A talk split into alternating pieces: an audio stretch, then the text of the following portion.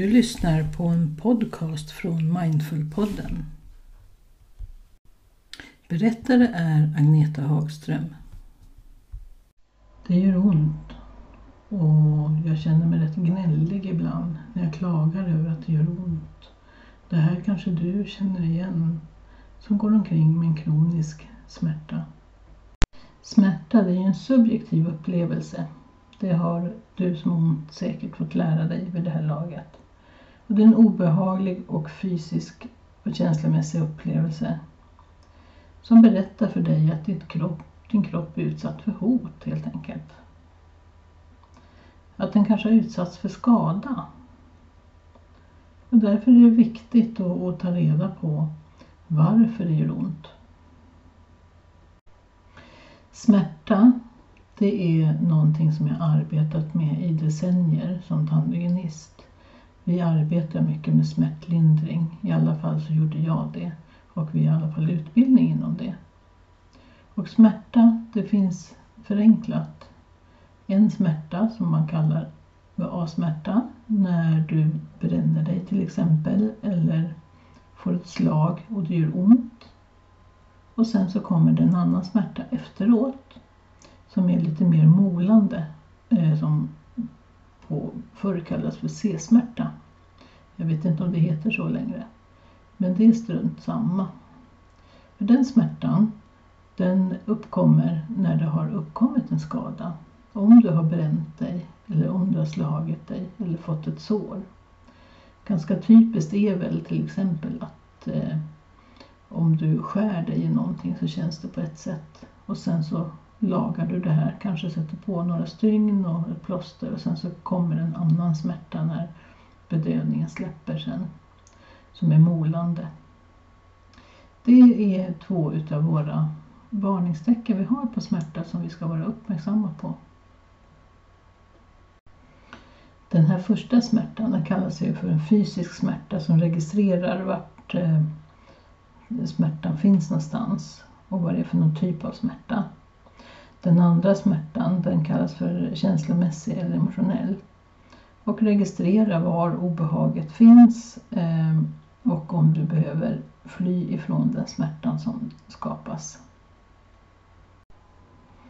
Den här smärttoleransen, jag har säkert fått frågan hur ont gör du på en skala mellan 1 och 10 där 0 är ingenting alls och 10 outhärdligt. Och den skalan kan göra mig riktigt irriterad när jag har ont. För jag vill inte ha ont just då. Men eh, det är i alla fall ett sätt att försöka mäta smärtan eh, på ett sätt som, eh, som kunna beskriva smärtan så att andra ska förstå hur ont det har. Och hur mycket smärta vi egentligen tål. Och där är vi människor väldigt olika. Jag är ibland nonchalant mot smärtan och har lite för ont än vad jag borde ha. Eh, för jag har inte velat acceptera eh, varför jag får de här smärtorna. Men med mognad och ålder så blir man ju lite klokare.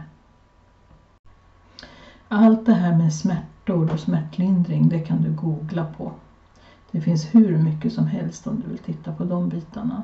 Men jag tänkte tala mer om eh, de här smärtorna som är lite diffusa, som kommer smygande på och särskilt om man har eh, kronisk stress i kroppen och ännu inte har riktigt förstått att det är där det ligger.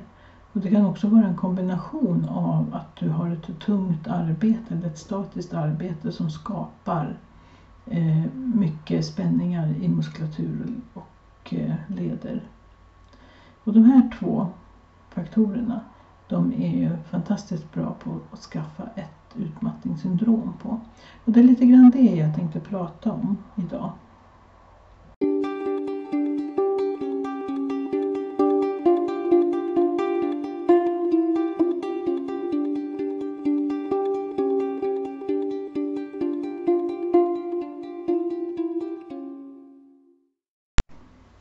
Är det egentligen som döljer sig bakom eh, smärta?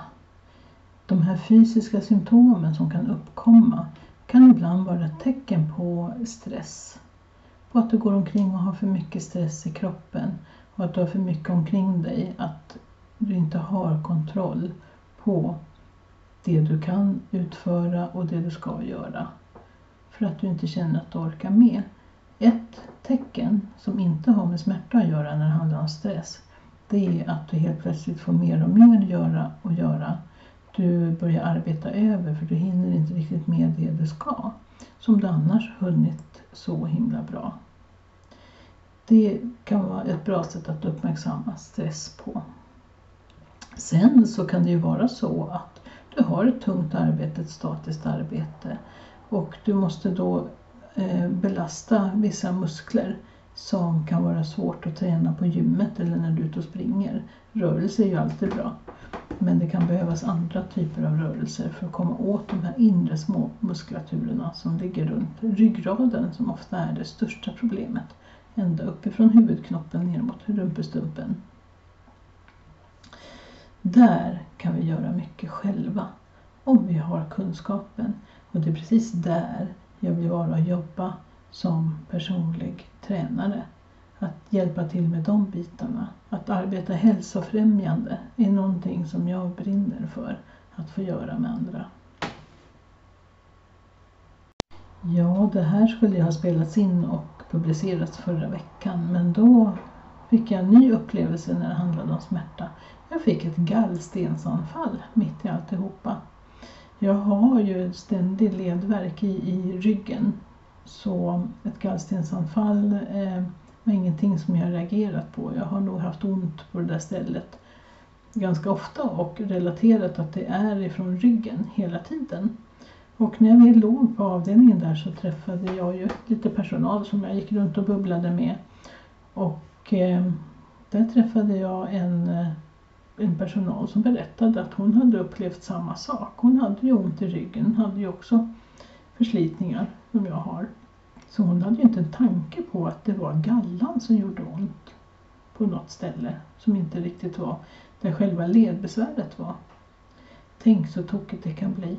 Så när de frågade mig om jag haft gallbesvär förut när jag hade sådär vansinnigt ont, sa nej, aldrig i livet. Men sen när jag började tänka tillbaka och började fundera på hur det hade gjort och, ont och var det hade gjort ont. Ja, då förstod jag ju att jag hade haft gallbesvär flera gånger förut. Men att ryggvärken var så mycket värre så att det tog inte över just då. Så kan det vara med smärta när man går runt med det länge.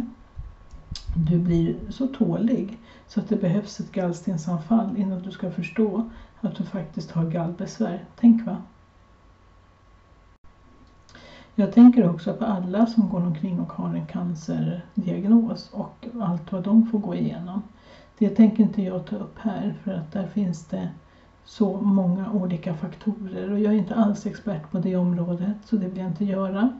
Men det jag är expert på där det är ju själva stressen och stressens skadeverkningar eh, och hantera stress, vad det gör med en i en sån svår situation när man har en svår sjukdom.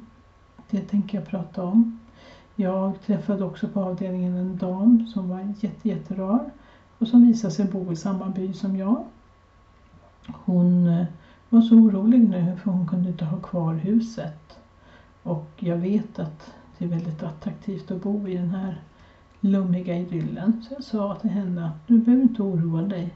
Det kommer finnas människor som vill hyra eller köpa ditt hus. Så hon fick mitt telefonnummer så att hon och hennes barn kunde kontakta mig när hon kom hem. Jag gjorde det därför att jag märkte att hon tappade orden. Hon var så stressad över någonting när vi satt åt, när vi träffades första gången. Och eh, det visade sig just då att hon hade bott på samma ställe i 30-40 år och eh, hade klarat sig själv och nu gick inte det längre. Och det gjorde att hon förlorade språket, hon förlorade orden. Och det här med att förlora orden, det gör vi ju när vi blir väldigt, väldigt stressade. Det blir liksom blankt i huvudet. Så när jag satt och pratade med henne en liten stund och pratade om de här sakerna, då kom hennes språk tillbaka. Då, då kom hennes leende tillbaka och hon fick tillbaka sina ord också. Och jag pratade med henne idag så hon blev jätteglad över att ha fått telefonnumret och ha någon att prata med som inte var barnen också. Sånt är roligt att få göra. Och det här, det gör jag ju eh, för att jag tycker att det är roligt eh, att hjälpa andra.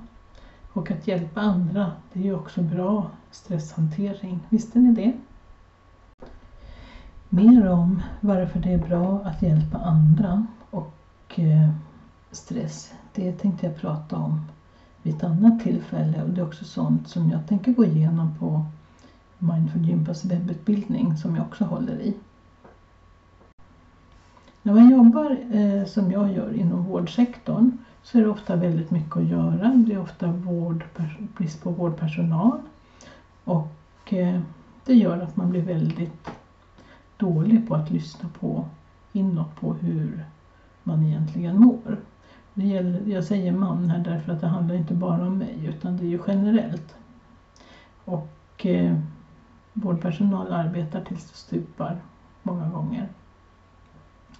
Men att man gör det också därför att det ger så mycket. Och det gör ofta att vårdpersonal håller ut lite, lite längre därför att vi, vi får den här tillbaka. Alltså när vi gör någonting bra så får man ju lite oxytocin i kroppen och då mår man lite bättre och så orkar man en stund till. Tills man inte orkar längre alls. Och då kommer de här fysiska symptomen ofta. Du går omkring och har huvudvärk, du kan få migrän när du slappnar av lite grann. Det börjar spänna i nacken och ryggen. Det är väldigt mycket som sitter i käkarna. Det jobbade jag mycket med som tandhygienist. Och som fick mig in på stressbanan faktiskt att eh, lära mig mer om stress med alla dessa spända käkar och bettfunktioner. Som man kan hjälpa till med på ett bra sätt. Som det är viktigt. Det är jätteviktigt att ta hand om de bitarna. För kan du slappna av i käkarna så kan du också slappna av i, i alla de muskler som finns runt skallen och i nacken som är så himla vek egentligen. Ehm, och då får du också mindre ont neråt i ryggen för det är många ryggbesvär som kommer ifrån käkarna. Konstigt va?